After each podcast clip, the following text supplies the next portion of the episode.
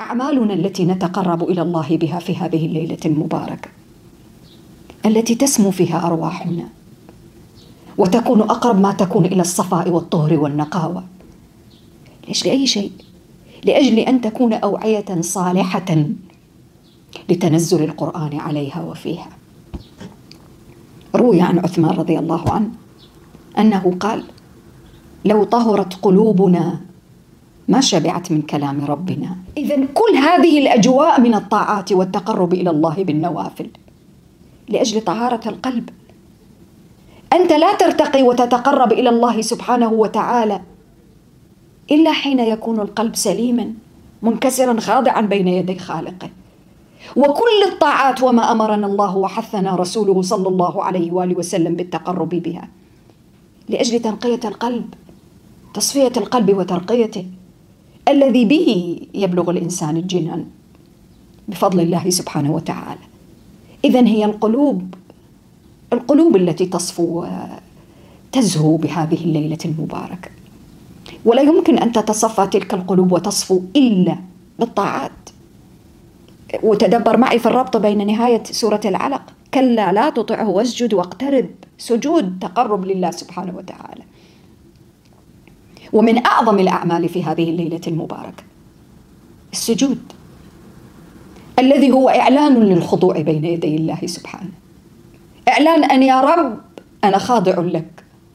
أنا ذليل منكسر بين يديك. فإذا أنا أعلنت الخضوع بوضع جبهتي أعلى ما في شيء أعلى ما في الإنسان على الأرض.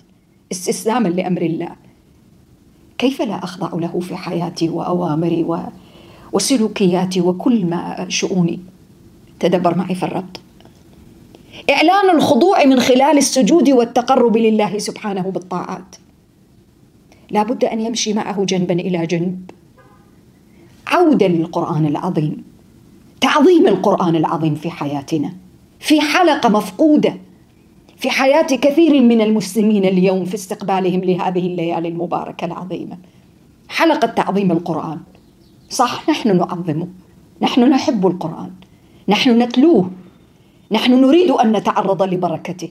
ولكن واحدة من أعظم الأشياء التي ما زالت تنقصنا في حياتنا تعظيم القرآن العظيم. تعظيم الآيات.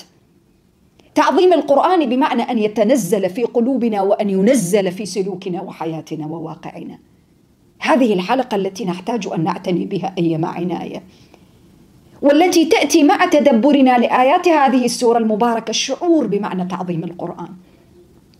ولا يمكن لقلب أن يعظم القرآن إلا حين يكون ذلك القلب قد وصل وبلغ من درجة النقاء والتزكية ما بلغ.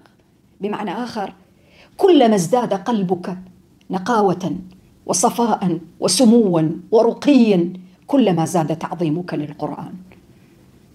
تعظيم القرآن يأتي من ذلك القلب الذي يخضع ويخشع للقرآن العظيم. وكل الحفاوة التي حفت بها هذه الليلة المباركة لأجل أن تجهز وتعد الأجواء لإحياء فضيلة تعظيم القرآن في قلوبنا وفي حياتنا. من هنا نفهم أن ليلة القدر التي هو وصفها قال وما أدراك ما ليلة القدر؟ يعني كل التعظيم وكل التفخيم وكل التقدير لهذه الليلة. أنت تقول فلان قدره عظيم يعني منزلته ومكانته وهذه الليلة هي ليلة القدر. كل الحفاوة والتقدير والتشريف والتعظيم والتقديس لها. إذا نحتاج أن نراجع أنفسنا في هذه الليلة. وأن تصبح هذه الليلة في حياتنا بداية لعلاقة جديدة مع كتاب الله جل شأنه. بداية لعلاقة يتنزل فيها القرآن على قلوبنا فتصفو. فتتعطر بآيات الكتاب. فتخرج ما فيها من أدران الذنوب والأخطاء والحسد والمشاعر السلبية والأخلاق والتعاملات السيئة لأجل أن ترقى إلى مستوى تعظيم القرآن. قرآن عظيم ولقد آتيناك سبعا من المثاني والقرآن العظيم. فأنت لك أن تتخيل كيف سيكون قلبك حين تتنزل آيات القرآن العظيم فيه وعليه.